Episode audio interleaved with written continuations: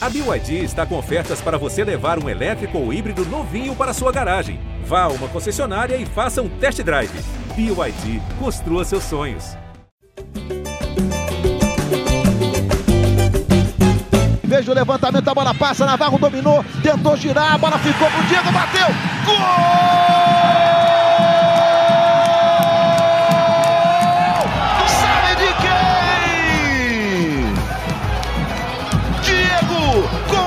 Gonçalves é o nome da emoção! Apita Alisson Sidney Furtado! O glorioso é campeão brasileiro da Super Série B 2021. Toca o hino do glorioso. É de carinho e de respeito. A estrela solitária brilha. Fala, torcedor alvinegro! Tá começando o episódio 154 do podcast GE Botafogo. Eu sou o Luciano Melo. É o episódio do título da Série B. O Botafogo venceu o Brasil de Pelotas, contou com a derrota do Curitiba para o CSA e garantiu com uma rodada de antecedência o título, o tão almejado objetivo dessa temporada, o principal objetivo dessa temporada, que era o título da Série B. Claro que o objetivo principal era o acesso, mas conquistar o título é importante também pela Copa do Brasil, pula duas fases no ano que vem. Tem muito assunto também, porque nesta terça, amanhã, que a gente está gravando na segunda-feira, estreia no Sport TV e no Globoplay o documentário Acesso Total. A torcida do Botafogo está falando desse documentário desde o início do ano. Ele finalmente estreia, o primeiro dos oito episódios. Então a gente está com casa cheia aqui hoje. Acho que é o nosso episódio mais cheio, com mais gente para falar de jogo, de título e de documentário. Vou começar com os dois integrantes do podcast que estão em Pelotas Primeiro, uma das repórteres que cobrem o dia a dia do Botafogo no GE. Como é que você está, Emanuele Ribeiro? Seja bem-vinda. Fala, Luciano. Fala, Dep. Fala, galera. Parabéns aí aos alvinegros que escutam a gente pelo título da Série B. O Botafogo cumpriu com maestria o objetivo da temporada, não só subiu, como também foi campeão da Série B. Estou aqui em Pelotas acompanhando desde sexta-feira os alvinegros que vieram assistir a esse jogo contra o Brasil, com mais uma vitória sob o comando de Anderson Moreira. O Botafogo chega ao título, uma temporada que teve muita coisa, né? Uma reviravolta impressionante e o Botafogo está de volta, Luciano, à Série A com a taça da Série B. Quem também viu esse título do estádio, esse da arquibancada, representante do Botafogo no projeto A Voz da Torcida, do canal Setor Visitante no YouTube. Como é que você está, Pedro Depp? Seja bem-vindo. Fala aí, Luciano. Fala aí, pessoal. É, torcedor alvinegro. Felicidade, né? Tem que comemorar mesmo. É, foi um ano muito difícil de 2020. Esse ano começou de uma maneira muito turbulenta, né? Quem diria e com uma rodada de antecedência a gente é, conseguiria garantir o título. Né? Ontem rolou uma mini festa em, em, Pelotas, mas a festa de verdade mesmo vai ser no domingo que vem contra o Guarani. Conto com aí com a presença de todos, vamos esgotar os ingressos e vamos falar aí sobre esse jogo, sobre o título, sobre o documentário também. E aí a gente está recebendo também três profissionais que atuaram diretamente na construção desse documentário, que ainda está em construção, né? A gente tem alguns episódios prontos mas outros ainda em realização. A gente tem um, um, grande jogo apoteótico aí no domingo que vem, como o Rep já falou. Primeiro aqui um diretor de programas e conteúdo digital da Globo, produtor executivo do documentário. Como é que você está, Gustavo Poli? Seja bem-vindo. Oi, Luciano. Bom dia, boa tarde, boa noite, né? Como a gente diz em todos os podcasts. Vamos aí falar um pouco sobre o acesso total segunda temporada. Isso aí, um dos diretores do documentário, Flávio Winter, fazendo a sua estreia aqui no podcast GE Botafogo. Como é que você está, Winter? Seja bem-vindo. Fala, galera, tudo bem? Prazer estar aqui. Vamos contar um pouquinho como é que foi essa realização desse documentário cheio de nuances. Outro estreante no podcast, roteirista do documentário. Como é que você está, Gustavo Machado? Seja bem-vindo.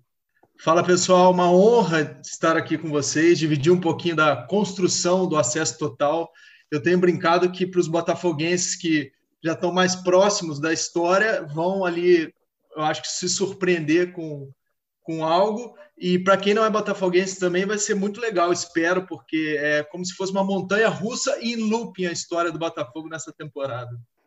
Manu, vamos começar falando do jogo de ontem. Então, é, acho que esse, o jogo resume um pouco o que foi o Botafogo com o Enderson, né? Que é um Botafogo muito diferente do Botafogo do Chamusca, daquele início tão complicado de Série B.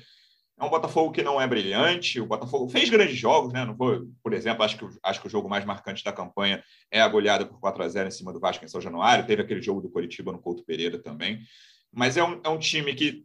O Botafogo quase sempre começou com dificuldades os jogos, né? E foi a mesma coisa em Pelotas e aí, num brilho quase sempre do Chay ou do Navarro, mas várias vezes de outros jogadores, não chegou a ser um brilho, mas foi um passe importante, um passe inteligente do, do Navarro, mas acima de, de importante também. Diego Gonçalves abriu o placar e aí o jogo muda, né? O jogo fica mais tranquilo, o Botafogo mostrou um lado psicológico bem forte também. Teve algum um jogo ou outro, o próprio Enderson, né? Um cara que mostrou, pelo menos em dois momentos ali, contra Confiança e Havaí, certa tensão à beira do campo mas o time, depois que abriu o placar quase sempre nessa Série B, conseguiu manter a tranquilidade, sofreu em alguns jogos, é verdade, mas esse jogo foi um pouco o resumo desse Botafogo desde a chegada do Enderson, com brilho principalmente do Navarro, para mim, o melhor jogador do Botafogo. Acho que o melhor jogador da Série B. Acertou o passe ali para o Diego, achou um passe para o Diego Gonçalves abrir o placar. E depois o time fez um jogo seguro, ainda que não tenha sido brilhante. É isso, Luciano, principalmente fora de casa, né? O Botafogo sempre jogou mais tímido quando jogou longe de seus domínios. Contra o Brasil, a gente viu um jogo que teve quero-quero, que teve abelha, mas não teve zebra, né? Prevaleceu o time que melhor jogou nessa temporada contra o Lanterna da Série B, que já estava rebaixado também para a Série C. O Brasil também não impôs muitas dificuldades ao Botafogo. É uma tarde muito quente em Pelotas, temperatura chegando perto dos 35 graus. Acho que isso também atrapalhou a intensidade do jogo, mas o Botafogo soube ser estratégico, né? O Botafogo foi um time que entendeu muito bem essa Série B, entendeu as suas limitações, jogou sério e nessa partida contra o Brasil novamente não faltou seriedade. Apesar da, da ansiedade pelo título, os jogadores já estavam mais aliviados com o acesso conquistado na rodada anterior e não teve muitos sustos para o Botafogo aqui em Pelotas, não, viu, Luciano? Acho que o Botafogo sentiu um pouco a falta do Chay, né? O Marco Antônio não cumpriu bem a função de criador do time diante do Brasil, mas esse jogador tão importante na temporada, o jogador com mais participações em gols do Botafogo na Série B, Rafael Navarro, teve ali um momento de lucidez, de inteligência dentro da área, é, passando essa bola para o Diego Gonçalves, que finalizou e abriu o placar ainda no primeiro tempo. No segundo tempo, com a expulsão do Barreto, o jogo ficou um pouquinho mais difícil, mas o Botafogo sobre, soube administrar o nervosismo, administrar também esse resultado e, e, não sofreu também grandes sustos aí nos minutos finais da partida. Teve algumas participações do Diego Loureiro, mas o saldo final foi uma partida tranquila para o Botafogo.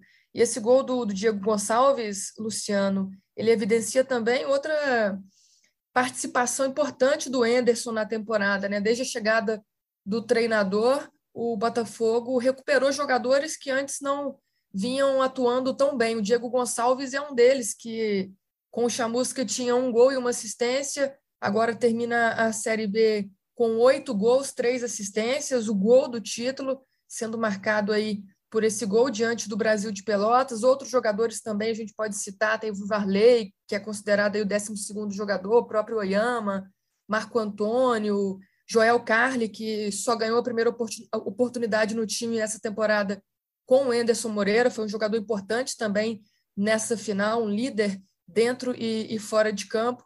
Então, acho que esse jogo contra o Brasil realmente trouxe elementos que a gente viu ao longo da temporada nesse Botafogo, que entendeu, respeitou e levou a Série B em uma das edições mais difíceis da competição, tanto financeiramente quanto esportivamente. Depp, o torcedor alvinegro que estiver de bom humor nesse fim de ano, se ele estiver com tempo também, ele pode pegar os episódios do nosso podcast depois do jogo contra o Goiás, depois daquele jogo contra o Cruzeiro do primeiro turno também. O que a gente falou da, da queda do Chamusca, que é até um dos temas fortes do acesso total, vamos falar depois sobre isso. É, e aí pensar no que a gente falou e no que o torcedor alvinegro estava pensando naqueles momentos ali toda a dificuldade, né? Havia até quem falasse isso a gente evitou aqui, mas ah, a briga é, para não cair para a Série C, o Botafogo chegou a estar em 14 lugar. E essa tranquilidade com que o Botafogo termina a temporada, termina essa Série B, é, eu confesso que eu não imaginei naquele momento ali, em momento algum, passou pela minha cabeça desde até a chegada do Enderson, até naqueles primeiros jogos ali que foram. O jogo do Confiança foi uma vitória que foi feia, né? O Botafogo jogou mal e o Enderson né, foi expulso, sabe, uma confusão, é, que o Botafogo pudesse terminar de forma tão tranquila essa temporada. Nada, a gente estaria mentindo aqui se falasse que, que o Botafogo seria o campeão com uma rodada de antecedência, né? Que você falou bem, esse jogo contra o Goiás, né? É, a gente ali não tinha nem a perspectiva de, de quem seria o técnico, porque o Botafogo é, queria contratar o Lisca, que acaba indo para um rival, e isso afeta ainda mais a, a moral do torcedor, né? Que já estava é, vindo de um ano de 2020 muito complicado, com muitas derrotas, né? Foi a pior campanha da história de um time grande no Campeonato Brasileiro, e a gente chega a, a ficar em 14, né? E, eu achava que não ia brigar para cair para a Série C, né? não ia correr esse risco de estar agora nas últimas rodadas. Mas eu achei que o Botafogo não fosse subir. Né? Eu acho que todo mundo que analisa, que assiste futebol, tinha desconfiança e, e achava que era mais é, provável não subir do que subir, né? Então é, chega a ser surpreendente, né? Como o Enderson conseguiu encaixar o trabalho dele em tão pouco tempo, né? Com muitas vitórias consecutivas, fazendo do Newton Santos né, é, um lugar onde os adversários tinham muita dificuldade. Né? Acho que a nossa campanha fica marcada por isso também. É, o Botafogo é o melhor mandante do, do campeonato. Tivemos algumas dificuldades fora, mas com o Enderson melhorou também né? A gente conquistou pontos importantes, né? Vitórias marcantes, como você bem falou, aquele jogo contra o Vasco né, em São Januário, uma vitória contra o Brasil de Pelotas, ganhamos esse jogo do Confiança, que foi a estreia dele, e era um Botafogo desfigurado, né? Quem fez o gol foi o Romildo. Né, alguém chegou de 1 a 0 com um chute de fora da área do Romildo. Acho que o Romildo só reaparece no, no, nesse jogo de ontem, né? Depois acaba que nem joga mais, porque ali era uma, é, era uma posição muito concorrida, que tinha o Barreto, tinha o Pedro Castro, tinha o Oyama também, para você ver como é que as coisas mudaram e acho que o torcedor do Botafogo, né, tem muita gente que, que fala, ah, pô, é um apequenamento você comemorar um título da Série B. É óbvio que não é o tipo de campeonato que a gente almeja para o futuro do Botafogo, né? Na história do Botafogo, é, a gente quer coisas maiores, aqui é a Copa do Brasil, uma Sul-Americana, o um Campeonato Brasileiro. Mas assim, acho que tem que comemorar pelo contexto, né? Assim, o, o, torcedor do Botafogo é, passou por uma humilhação, né? Gente, pô, imagina só, a gente fazia esse podcast, eu todo, todo jogo, né, no, no pós eu aparecia para falar numa live, não tinha nem o que falar, era só derrota, derrota, derrota, né? Acabava que virava meme, né? Como acontece agora com outros torcedores de outros times aí.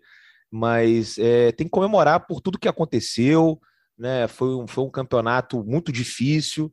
Né? Acho que não foi mais difícil do que aquela Série B de 2003, porque subiam dois, e aquele quadrangular final com, com esporte e, e Palmeiras foi muito complicado. Mas é, era um campeonato que esse ano tinham muitos campeões, né? Tinham campeões da Libertadores, cinco campeões brasileiros. Série B está ficando cada vez mais complicada. Então, como Botafogo, assim, tô com aquela sensação de missão cumprida, tô feliz. Ontem comemorei e aí no domingo que vem a gente finaliza essa festa lá no Newton Santos. É isso. Olha, eu citei o Navarro, acho que outro grande personagem dessa conquista e desse acesso é o Carly. E eu tô de prova que ao longo de 2020, quando eu conversava contigo sobre Botafogo, você falava, cara, o Carly faz falta, o Carly tinha utilidade, lembrando que o Carly saiu ali no comecinho de 2020. E eu quase sempre dizia, pô, pô, ele não faria diferença. Assim, você não dizia que o Botafogo não ia cair com o Carly, mas você dizia, a liderança dele, ele faz falta. Eu falava, pô, não faz, não ia fazer diferença nenhuma. Cara, eu fiquei muito surpreso com o que aconteceu com o Carly ao longo dessa Série B, depois da chegada do Anderson, já que o Chamusca não o utilizou em momento algum. Mas fora de campo ele já exercia uma liderança ali, e dentro isso eu achava que podia acontecer, mas eu jamais imaginei que ele pudesse ter essa importância dentro de campo que ele mostrou ao longo da Série B. É, na verdade, assim, é que engraçado que o Carlos sai do Botafogo porque tinha um salário alto e porque ele era o líder do elenco. E para muitos, durante algum tempo, foi visto para como um líder negativo, porque ele reivindicava coisas, etc. Mas isso vai ter em todo grupo, né? Em todo todo futebol, você vai ter esse tipo, todo todo grupo de futebol tem esse personagem que se você souber lidar com ele, quer dizer, se o dirigente souber lidar, ele vai, ele vai ajudar você aí na direção certa. Foi o que aconteceu esse ano, né? Agora, e aí o exemplo do Carlos no passado do Botafogo, quando o Botafogo já era bem gerido, fora de campo, quer dizer, quando a, a, a direção de futebol não se perdia, como o comitê se perdeu claramente em 2020, é, a coisa funcionava, né? E, com, e ele funcionava. E aí, assim, você vê que vários zagueiros que jogaram com ele melhoraram, né? O, e tiveram boa, boa carreira depois, quer dizer, o Igor Rabelo, Isso. o Gabriel, agora o Canu. Claro que o nível da Série B é mais baixo, o Carlos está mais velho. Não sei se na Série A ano que vem ele vai conseguir sustentar, mas o fato é que ele jogou muito bem e o time, quando jogou ele o Canu, quase não tomou gol, né? Quase não tomou gol. E na Série B, o nível mais baixo ainda, tem um outro lado de moral, de confiança e tal.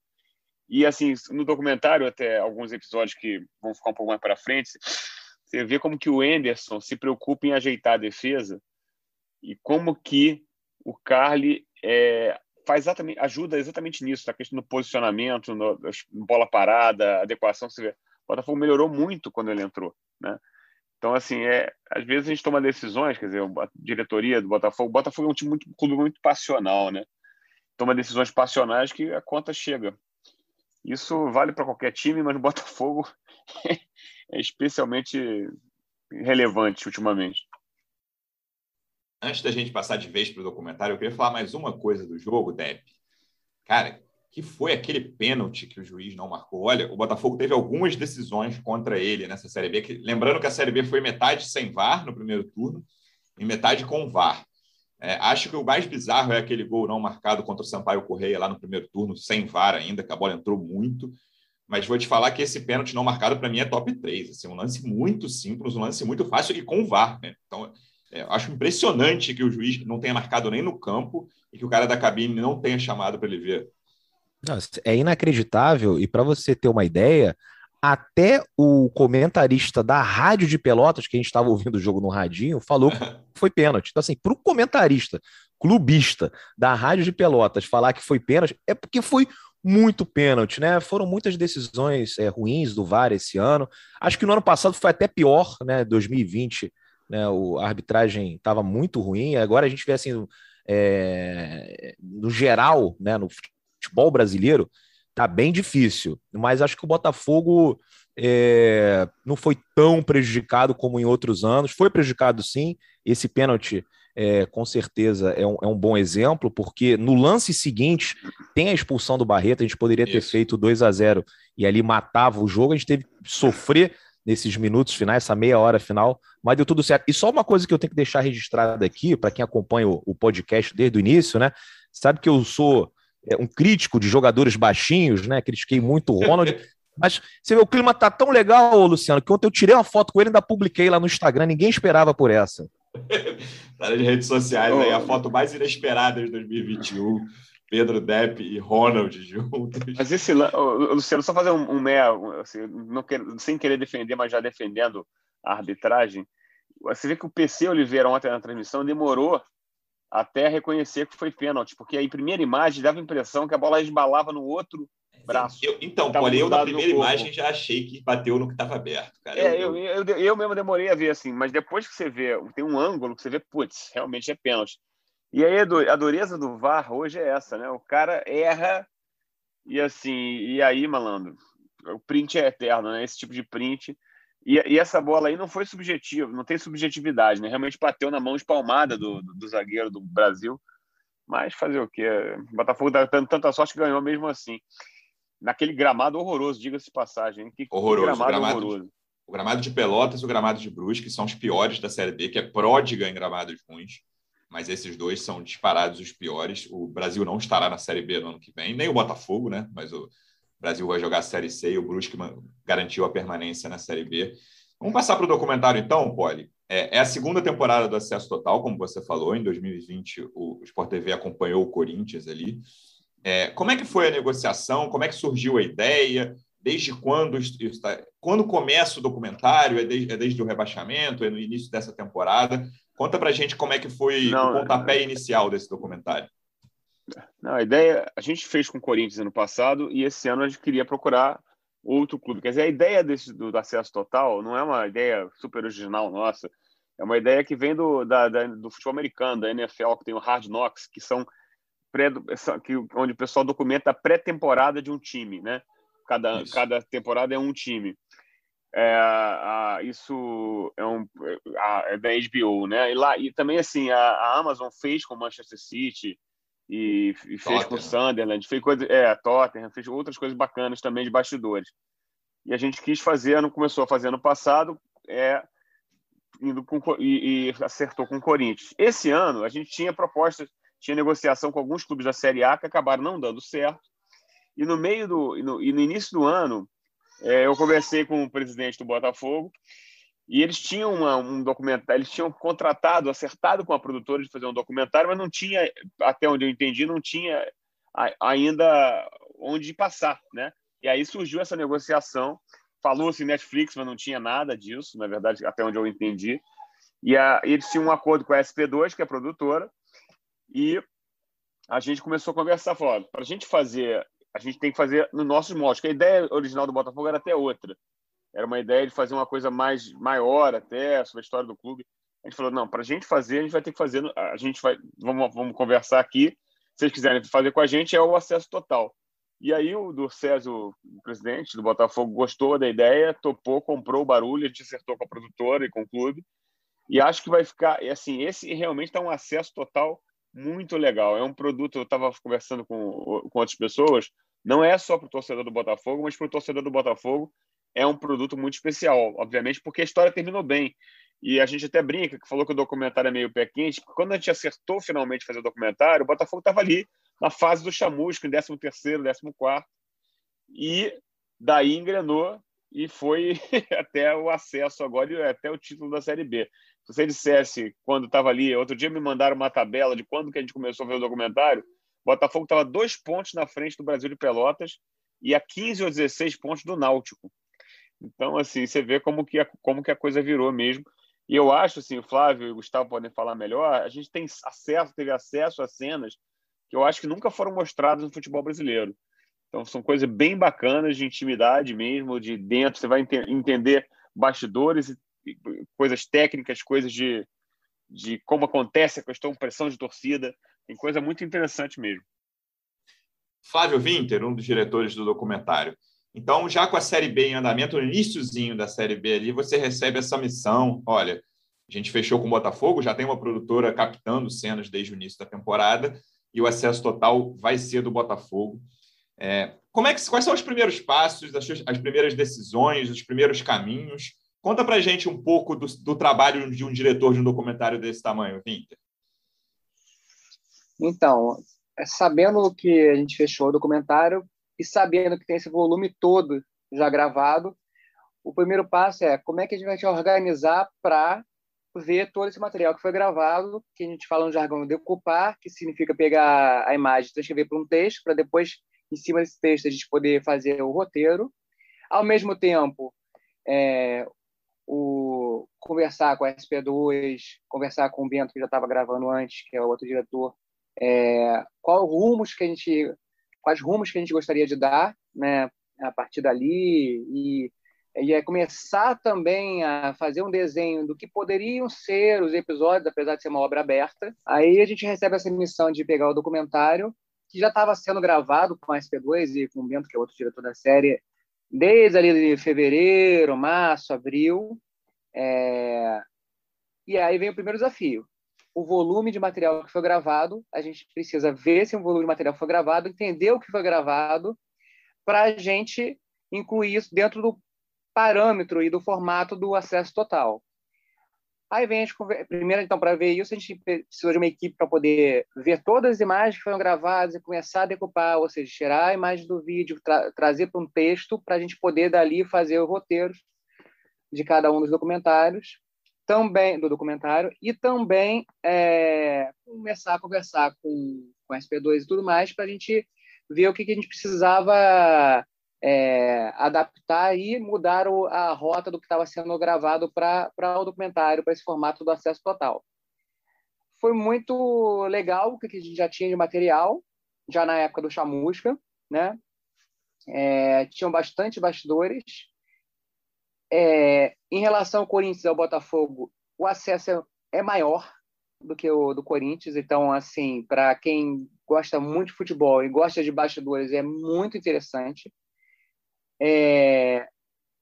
Estou nessa fase ali da, da demissão do Chamusca, é, é surpreendente durante o documentário.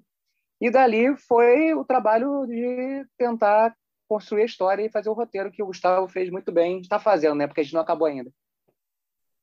E aí, como é que é essa missão, Gustavo? O Winter diz que já tinha muito material captado, então vocês sentam, não só você, né, mas tem uma equipe ali que faz.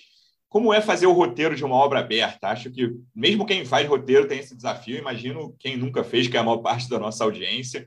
É, como faz? É, deixa alguns episódios prontos, espero que vem por aí. É, qual é o tamanho desse desafio, Gustavo? Olha, Luciano, foi um desafio muito grande, está sendo, né? Porque, de fato, assim, se você for pensar, todo mundo já sabe o final da história, né? Nesse caso do Botafogo, o final feliz, o time é, conseguiu acesso, foi campeão. É, então, desde o início, quando a gente começa a conversar sobre o roteiro, desenhar ali os roteiros, o que, que a gente imaginava para cada episódio, na minha cabeça foi sempre assim: tentar contar a história para botafoguenses, claro, mas para quem também não é botafoguense, como que a gente pode surpreender essas pessoas é, com tudo que aconteceu dentro de um clube de futebol nos bastidores? E, por outro lado, também surpreender na conexão das histórias, porque se você for pensar, quem acompanhou o Botafogo de perto sabe é, quase tudo, né? As vitórias, as derrotas, os problemas, a demissão, a contratação do Anderson. Então, quando você vai trabalhando o roteiro, é justamente para tentar fazer a narrativa é, surpreendente, sabe? Assim, que não fique uma coisa que o consumidor da série vá pensar, pô, agora eu já sei o que vai acontecer, agora eu já sei o que vai acontecer. E eu acho que a gente tem conseguido fazer isso nos roteiros. A montagem é muito importante, a edição ali da ilha também é muito importante, é fundamental e talvez eu acho que a gente vai conseguir surpreender pelo roteiro e pelo que o Poli e o Winter falaram também do acesso total, assim, da coragem do Botafogo também de ter aberto assim as portas para a gente, sabe? A gente tem, por exemplo, é, o que é, não teve tanto no Corinthians, a gente chama de câmera de segurança. O que, que é isso? São câmeras colocadas, por exemplo, na sala do CEO Jorge Braga, na sala do presidente Dorcésio, na sala do Eduardo Freeland, ou seja, você tem ali é, decisões sendo tomadas a todo instante, decisões importantes, a questão da demissão, contratação, renovação de jogadores. É, tem também a parte de bastidores da parte tática e técnica, por exemplo, que é super interessante para quem gosta muito de futebol, sabe? É, a questão de como é uma preleção de um time, como é a análise pós-jogo, como é o treinamento de um técnico para um jogo específico. Por exemplo, no primeiro turno contra o Vasco, é, tem uma parte do, do, desse episódio que é super interessante, que é o Anderson conversando com os jogadores, explicando o posicionamento da defesa do Vasco e como o Botafogo pode usar aquilo ali em benefício, sabe? Então, quer dizer, é um material muito legal e, e assim, o grande desafio tem sido esse como tentar surpreender uma história que todo mundo teoricamente conhece, né? Porque no acesso total é, as pessoas vão ter a oportunidade de ver coisas que só quem assistir vai ter essa oportunidade, porque só a gente tem isso, né? Tem uma coisa que eu acho legal destacar, Poli, que a gente cobre jornalisticamente o Botafogo, a gente tem três repórteres dedicados ao clube, a Manu está aqui, é uma delas, é, e é uma, o, a produção do documentário foi uma área muito separada, ou seja, em vários momentos, quem estava fazendo o documentário tinha informações que os repórteres que cobrem Botafogo não tinham, e essa troca não existia. Né? O repórter nem, sabe, nem é. não sabia nem quem era, nem ia procurar, não, não tinha, isso, isso, era combinado previamente, claro, mas são é, áreas é completamente é parte, separadas. isso é parte do acordo, já funcionou assim com o Corinthians, né? É uma parceria com o clube, a gente tem que respeitar certas coisas, assim, uma... então a gente tem que separar bastante as áreas mesmo, mas, assim, o documentário também, assim, vocês vão ver que vai trazer muito conteúdo jornalístico novo, né? Vai trazer claro. várias revelações. Claro que, assim, o tempo do documentário é diferente do tempo do jornalismo, assim, é, senão você não teria o acesso, né? Essa é a questão. É uma coisa meio pode soar meio paradoxal, mas é o clube só te dá aquele acesso porque ele sabe que está dentro de uma parceria, né? É, o repórter, ao contrário, no, no, dia a dia, ele fica em busca do acesso total de outra, assim, através de baixo. O, o repórter não acesso entra no vestiário. Tempo real, na minha né? época. É, não, é porque repórter, assim, na minha época, o repórter entrava no vestiário literalmente. Na época eu era repórter, né?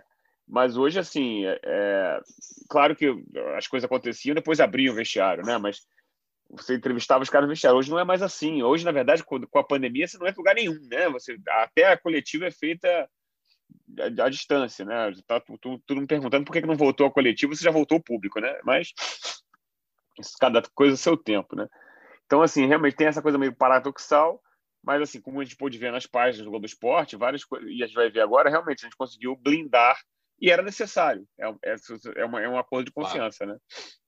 É, faz parte do acordo. Winter, é, o. Não, são profissionais diferentes, né? Isso. É importante cara. dizer isso, são, são profissionais diferentes. Isso. O Gustavo falou um pouco das câmeras de segurança. É, eu queria entrar um pouco mais nesse assunto. Onde tinha câmera? É, quantas câmeras eram? Era na, no vestiário? Claro que depende do né, se é jogo, se é um treino, se é uma reunião. É, tinha câmera em, em salas de dirigentes, como o Gustavo já falou, no vestiário, como o Poli disse, que é um lugar que a gente, a gente imprensa, não entra mais, é, mas tinha câmera ali, dentro de campo. Como é que era, onde eram captadas todas essas imagens em viagens? Vamos lá. Câmera de segurança a gente tinha realmente na sala do CEO, na sala do diretor de futebol, Freeland, na sala do presidente, na sala de imprensa, é... na sala de reunião e ali pelos corredores que dão acesso aos jogadores passam é, para ir para campo e, e em direção ao vestiário. O vestiário foi o único ponto que os jogadores pediram para a gente não deixar uma câmera de segurança fixa. Mas a gente poderia entrar todas as vezes com a nossa câmera, ou seja, com o cinegrafista lá dentro. E nos dias dos jogos a gente botou aquelas câmeras que a gente chama GoPro, que é uma outra câmera, tipo de câmera de segurança, né? Para poder captar também os momentos é, ali em dias de jogos. Mas a gente tinha acesso academia dos jogadores. Ah, a academia também tinha câmera de segurança. Mas tinha acesso a, com câmera, com cinegrafista da academia, ao departamento médico, onde a gente via quem estava lesionado e o pessoal não sabia. É, a gente tinha acesso é, realmente ao vestiário em todos os, os dias, em todos os treinos, é, tanto no campo anexo como no campo principal. E em relação à viagem, foi assim: no início a TV Botafogo, que Botafogo TV cobria, depois a gente passou, é, junto com o Bento, a, a viajar para todos os jogos do, do Botafogo, para ter mais imagens exclusivas em jogos fora do Rio de Janeiro. Né? Nos jogos do Rio de Janeiro, a gente tinha mais ou menos umas seis câmeras, contando com a do Botafogo, para cobrir esse bastidor que nem sempre é colocado no ar ali no, no nas mídias sociais do Botafogo. Vou para o Depp agora. O Depp até vai ter que sair um pouquinho mais cedo nesse episódio. É, eu queria saber, para quem acompanhou tão, tão de perto o Botafogo, você foi aos 38, 37, vai ao 38 jogo, Depp. Quais são as suas maiores curiosidades desse documentário? Pelo que você já viu, chamou muita atenção no teaser que soltamos na semana passada a cena do Freeland demitindo o Chamusca, né? Só, só uma, um, uma frase ali, estou te chamando aqui para te desligar, foi a única frase que apareceu até agora. Quais são as suas maiores curiosidades dentro desse documentário, Depp? Ah, cara, eu nem vou entrar muito nisso, porque como eu fui aos 37 jogos e durante boa parte não tinha público, eu, às vezes, nesse, principalmente nesses estádios mais acanhados, eu ouvia muita coisa no vestiário, né? E, e acho que uma coisa curiosa foi como o, o, com a chegada do, do Enderson no Botafogo, né, conseguiu renovar o espírito do, dos jogadores. É uma coisa que me chamava muito a atenção, era aquela corrente, né, antes de entrar em campo, que tava, ficava cada vez mais forte, cada vez mais alto, né, e, e alguns líderes que é improváveis que de repente o torcedor é, não tinha noção, mas de dentro do estádio, sem torcida, com, apenas o som do jogo e, da e do, e do, dos jogadores, né, a gente conseguia perceber. Mas eu acho que é, nesse contato que eu tenho com os torcedores do Botafogo, com certeza esse lance da, da, da do desligamento do, do Chamusca foi uma coisa que assim, é, alguns torcedores não gostaram, não sei se não gostaram de repente pelo fato de achar que pode acontecer alguma coisa, de repente Chamusca é, entrar com um processo no Botafogo, ou não acharam porque legal, porque de repente, é, enfim, é uma demissão, é uma, uma coisa que que não é legal, mas acho que nesse meio do futebol, né, é eles já estão até acostumados, né? Às vezes os caras treinam três, quatro clubes ao mesmo tempo. Mas é com certeza uma curiosidade aí que, que não a gente vai tá ansioso aí para conseguir assistir. E agora eu realmente tenho que partir, Luciano, porque meu ônibus agora para Porto Alegre é às 10 horas da manhã. Vou deixar vocês, foi um prazerzaço. Estou é, ansioso para assistir amanhã no Globoplay. Um grande abraço a todos, um grande abraço aí também para a torcida alvinegra. Valeu! Obrigado, Dep. Essa questão do chamusca, né, Pode até é bom dizer, é, tudo que foi, que vai ao ar, né, no, no, começa amanhã, faz parte de um acordo, né? O, a Globo e o Botafogo sentaram em certo momento ali da temporada e falaram: ó, esse tipo de coisa vai ao ar. Como o Winter falou, por exemplo, ó, os jogadores pediram: não queremos câmera de segurança no vestiário. Porque o negócio dessa câmera é isso. Nas salas de dirigentes e tal, os caras esquecem que a câmera está ali. Em vários momentos isso aconteceu. No vestiário, quando, quando a câmera entrava, era uma coisa mais clara, que não tinha muito como esquecer. Então, tudo isso faz parte de um acordo prévio entre as duas partes. É, assim, é, é, faz assim, na verdade, os, os, o, como, como vou dizer, o documentário, assim, o acesso total, na verdade, presume-se acesso total, né? Se você não tiver acesso isso. a bastidor, isso não tem diferencial algum, né? E assim, no caso assim do Chamusca, é, aquela cena ali é só mais uma do, do, do episódio, que é um episódio bastante, é, é, é talvez assim, eu estava conversando com o Flávio Vinter outro dia, talvez seja o melhor episódio da série, que é o terceiro, que mostra a crise, né? O aprofundamento da crise. Não é só a, a saída do Chamusca. Todo mundo sabe o que aconteceu, né? Todo mundo sabe que ele foi demitido e foi assim. Como que as pessoas são demitidas na vida, né? É uma reunião, alguém informa alguém, né? É, e, e, e, acho que o, o, o, o, Freeland foi bastante educado ali até. Tem, uma, tem um bastidor ainda que a gente não vai revelar agora ali, porque essa reunião foi um processo, né? A saída ele não saiu do dia para a noite. Não, foram dias de o pessoal já lembra. É.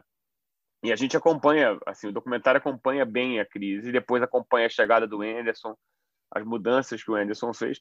E assim, aquela coisa, né? A história tem um final feliz para a torcida do Botafogo, mas se não tivesse final feliz, a gente ia contar também.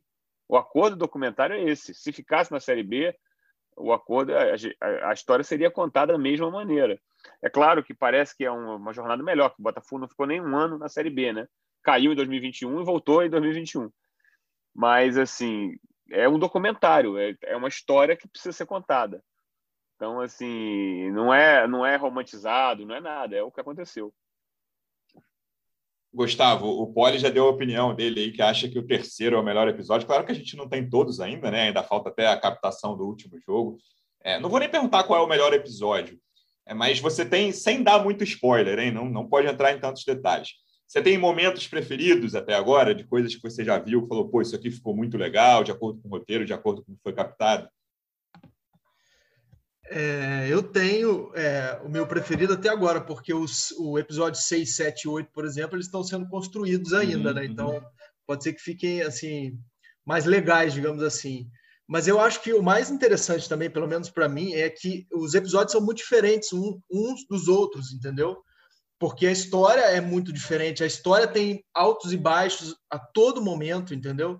É, até o terceiro é muito isso que o Poli disse, é uma é, é o Botafogo tentando se, se encontrar, né, tanto na Série B como também nessa mudança total né, da gestão do Durcésio, da questão de sair, tentar sair do amadorismo ali, de gestão para o profissionalismo, e é, é, é, é, bem forte isso ali nos três primeiros episódios, sabe? Essa reviravolta, confusões, brigas, discussões, é, choro, tristeza, tem de tudo.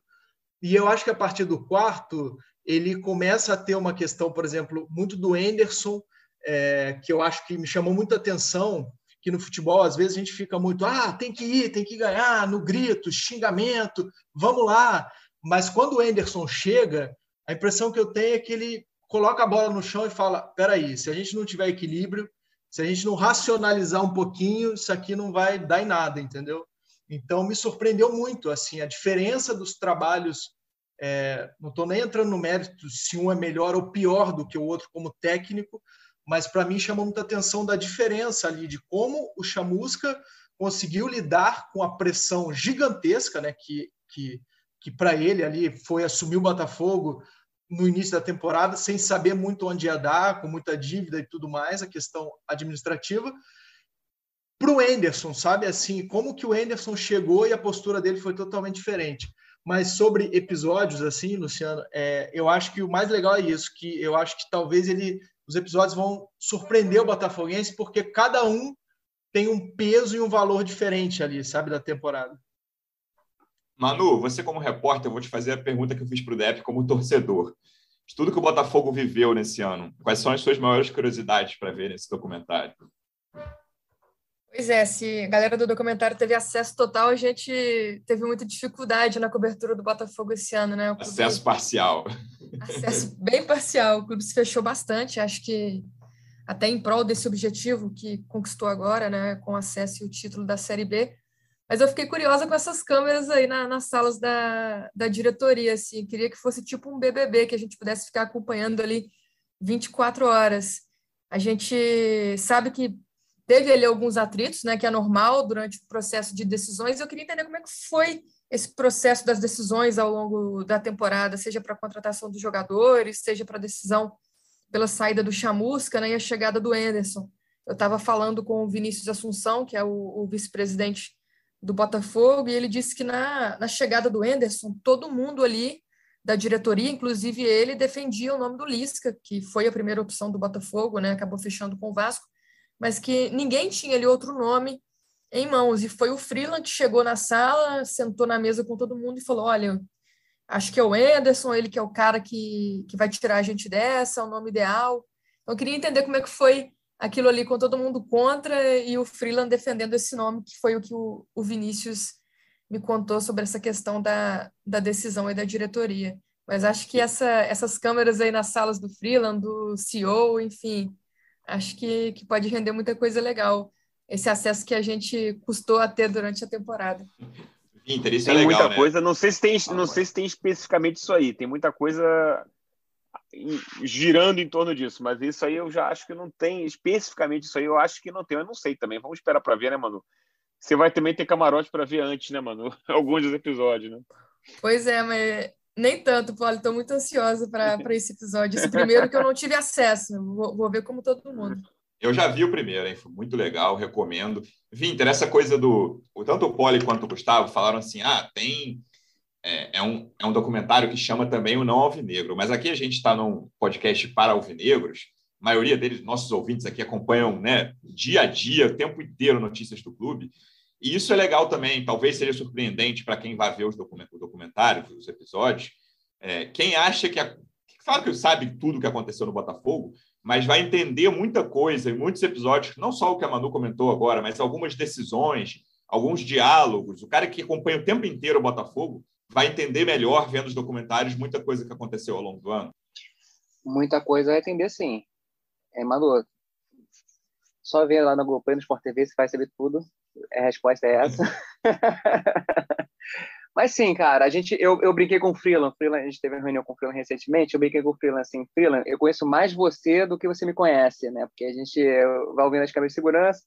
Sei coisas da família do Freeland, por exemplo, que, que não vai botar, mas eu só, só, brincando que a gente tem, realmente tem esse muito acesso. É, e aí a gente vai uh, escolhendo o que também que a obra tem um tempo, né? Não dá para fazer um Big Brother total. É, a gente vai escolhendo o que é importante jornalisticamente para contar é, essas nuances de cada um do, dos episódios. É mais ou menos por aí. Eu queria só completar uma coisa que o Pedro falou, né? De, que ele falou dos líderes e tudo mais. Uhum. É muito interessante ver é, ali o papel dos líderes que a gente já conhece, né? Como o Canu, o Carly, mas vão surgindo durante o processo outros líderes Interessante que a zaga tem muito liderança. Então, a zaga fala alto ali no, no, no clube, eles têm um papel importante de liderança. E, e tem uma cena, eu vou fazer uma alerta de spoiler. É, tem uma cena aí que é muito interessante, é, e aí é um papel de um jogador que não está jogando como titular, é, que é o He-Man, E você vê como ele também ajuda no, no time e toda essa campanha. É, é bem interessante ver eu, que. Não, Flávio, eu ia citar exatamente essa cena. Exatamente essa cena, assim. É, é como que a gente você vê coisas. Você vê o seguinte, tá, o He-Man é caro, veio, todo mundo criticava o Rafael Moura, né? E aí uma cena você vê que às vezes esses jogadores, tipo o He-Man, Ricardinho, até de certa maneira Gilvan, eles ajudam fora de campo de maneira que a gente, o pessoal ouve falar, mas não sabe. Nesse episódio você vai ver alguns momentos como que isso funciona. Nessa, né? E essa cena que você falou, não vamos, não vamos dar o um spoiler aqui, é bem interessante. E é o, é o He-Man ajudando o Navarro, né? Depois a gente, quando colar, vocês veem. Eu Gustavo, é, é próximo. Fala, Vim. Não, completando. Realmente é muito interessante como o grupo se ajudou muito, sabe? O grupo realmente estava focando. É, vamos dar um passo atrás durante o processo teve algumas dispensas né, do, de alguns jogadores e o grupo final, o grupo estava muito unido em, em prol do primeiro do acesso. Eles queriam muito, muito acesso. Eu acho que a cereja do bolo, claro, que foi o título. É, tem tem o, End, o Anderson falando após aquele jogo do Vasco, né? Vocês querem continuar? Vocês estão tranquilos? Vocês querem título? Aí a galera, ah, vamos querer o título? Então vamos trabalhar para isso. É mais ou menos isso que a gente pode falar por enquanto. Gustavo, minha próxima pergunta tem até relação com o que o Winter disse agora, que é sobre personagens. Assim, dando um, um, pequeno spoiler também, o primeiro episódio tem muito de Canu, e aí é muito compreensível porque é dos poucos jogadores que eram titulares no, no fim da temporada 2020 ali e continuaram, e ele ficou como titular, inclusive. É, então, quais são os principais personagens? Claro que isso muda, mas assim, é, teve alguém que te surpreendeu, até nisso, um pouco dentro disso que o Winter falou agora? Ah, eu já esperava que o Carly fosse um líder, mas teve alguém, algum jogador especificamente que te surpreendeu ao, ao, do, entre o que você viu até agora? Eu acho que assim, é, eu fiquei muito feliz fazendo os, os, roteiros, né, conversando com todo mundo, porque é, é, é importante ressaltar que é um trabalho gigantesco em equipe, né? É, digamos assim, que cada um ali no time tem sua função, mas o outro precisa ajudar e tal. É, mas eu acho que quando, quando a gente foi desenhando e fazer, eu fui fazendo os roteiros e tal, é, isso foi muito legal, porque a cada momento surgia um personagem novo que você falava: opa, esse aí eu não esperava. Como, por exemplo, o goleiro, o Loureiro, que em muitos momentos ele foi criticado, falhou em algumas vezes, foi importante outras vezes, e parece que ele virou a chave em um momento da Série B ali e ele começou a, a tomar para ele uma liderança que eu, por exemplo, não esperava dele, sabe? E eu acho que muito por causa da relação dele com o Botafogo, uma relação ali pessoal, uma relação mais íntima dele ali, de toda a história que ele tem no Botafogo, foi um dos jogadores que me surpreendeu nessa questão personagem. Um pouco mais para frente, é, também dos episódios, assim, é, a questão, por exemplo, que a gente falou, né? Ah, os três primeiros são mais fortes, a questão de reconstrução. Aí o quarto, o Anderson já, já dá uma ajeitada na casa. O quinto, a gente entra um pouquinho na história também do Carly, do Gatito, que são dois grandes personagens do Botafogo. Só que aí no sexto começa a virar de novo um pouquinho ali, o Botafogo dá umas tropeçadas, aí o ambiente muda um pouco. Então, assim, você vai encontrando é, nessa história real, né, que é um documentário, então quer dizer, tudo é real, mas personagens super interessantes assim, e, e que eu acho que o botafoguense muitas vezes vai poder falar, oh, esse cara é assim mesmo, então nos bastidores, no vestiário, no treino, é muito legal, muito interessante. Além de entender melhor o que aconteceu ao longo da temporada, Polly, acho que essa é uma das coisas mais legais do documentário, talvez não vá conhecer tanto quanto o Winter conhece o Freeland, que viu tanta coisa que aconteceu na sala dele que não vai ao ar, mas é conhecer melhor os personagens, seja jogadores, técnicos, dirigentes, que estão não, no Botafogo humaniza as pessoas, né? Uhum. É, você humaniza a pessoa que tem, humaniza os ídolos, né, de certa maneira, e, e, e aquelas pessoas que você conhece distantes, né? Tem esse lado e tem um lado também da transformação que a gente mencionou passando, da transformação do Botafogo, que é a chegada do, porque na verdade o Durcésio assume o Botafogo como presidente no final do quase que já cai, o time praticamente rebaixado, mas Janeiro, né? esperança, mas é. E aí e aí o time e ele depois começa a fazer a transformação. Chega o freelance, chega o CEO, há tensões, né? Atenções que algumas delas perduram, né? Questões e, e, e, essa transformação a gente vai tentando contar. Tem o, o clube demite muita gente é, se não me engano, ali no início do ano, em março, maio. É, e agora, assim, é, como, como, se diz, é uma obra aberta. O time foi, foi conquistou o acesso, subiu para a Série B, mas já está fazendo já começa a planejar a próxima temporada, o que, vai acontecer, vai se transformar em SA. Então, quer dizer, esses, esses episódios finais também têm um pouco de projeção para o futuro, né? E por isso que eu acho que o Gustavo e o Flávio falaram que tem muito de obra aberta, né? Eu queria citar, registrar novamente, que, que vale a pena a gente citar, que é, não está aqui no podcast, o Bento Ferraz, que é o outro diretor, teve uma participação muito importante é, na captação e, e, e, em toda a produção, em tudo, todo o episódio também, né? Ele muito, teve muita parte, é muito parte do acesso total. Então, assim, eu acho que é um baita, vai ser uma diversão, claro, para os botafoguenses, mas não apenas. Claro que aqui a gente está num podcast que é ouvido mais pela torcida do Botafogo. Então, assim, eu tenho certeza, do torcedor, digo ao torcedor do Botafogo, que ele não vai se arrepender de acompanhar, vai só, vai, vai só ficar com gostinho de quero mais quando terminar os primeiros episódios, né? Porque demora a pintar o segundo. Isso. Eu ia dar agora a ficha técnica do serviço para encerrar. Os produtores executivos, Gustavo Poli, que está aqui, Gustavo Gomes. Os diretores, Flávio Winter, que está aqui, e o Bento Ferraz roteirista Gustavo Machado, diretor de fotografia Júlio Aguiar, e o serviço que é fundamental também, quando eu vejo o acesso total.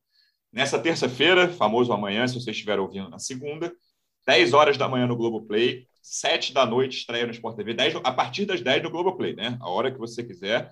E 7 é, da noite. Luciano, é importante dizer um negócio. Esse primeiro episódio vai ser aberto no Globoplay para assinantes Globoplay. Mas é assim, a partir. Não, ou tá, vai estar aberto no Globoplay. Assinantes e não assinantes. É. é. O primeiro episódio está aberto para todo mundo no Globoplay. É, a partir do segundo é para assinantes do Sport TV. Tá? Globoplay Isso. mais canais. Globoplay mais canais, perfeito. Nessa terça estreia às sete da noite no Sport TV. Vai ter reprise, mas a estreia é às sete. E o primeiro episódio está aberto para todo mundo no Globoplay. Você pode ser assinante Globoplay, não assinante Globoplay.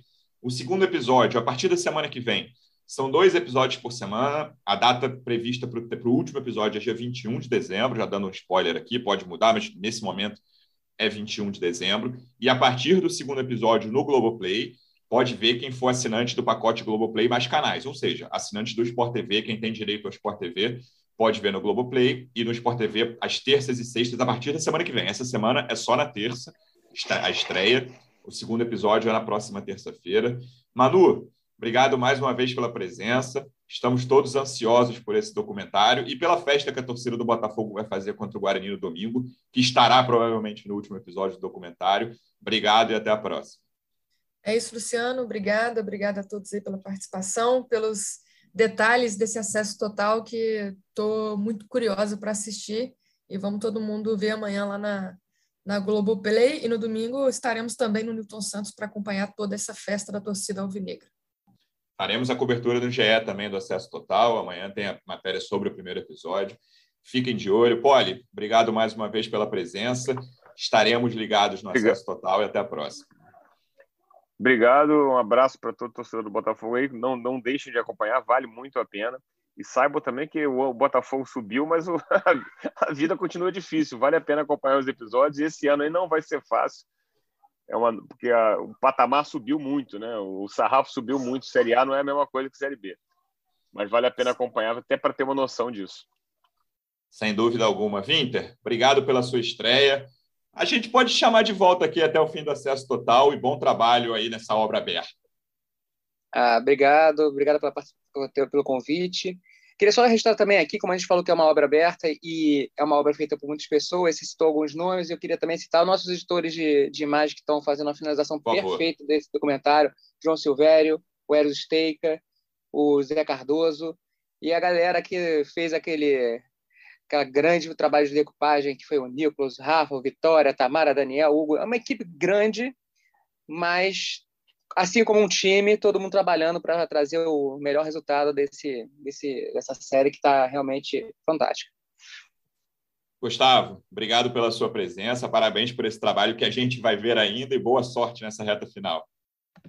Valeu, obrigado. Pô, um prazer estar aqui com vocês esse tempo aqui, falar um pouquinho mais desse trabalho tão legal e espero que os botafoguenses gostem e depois eles podem colocar nas redes sociais aí se gostaram ou não, criticar a gente, enfim. Espero que surpreenda também todos eles aí. certamente veremos muita repercussão nas redes sociais alvinegras. Torcedor Alvinegro, obrigado mais uma vez pela audiência. Fique ligado no Acesso Total. Até a próxima. Um abraço. Partiu, louco, Abreu! Bateu! Gol!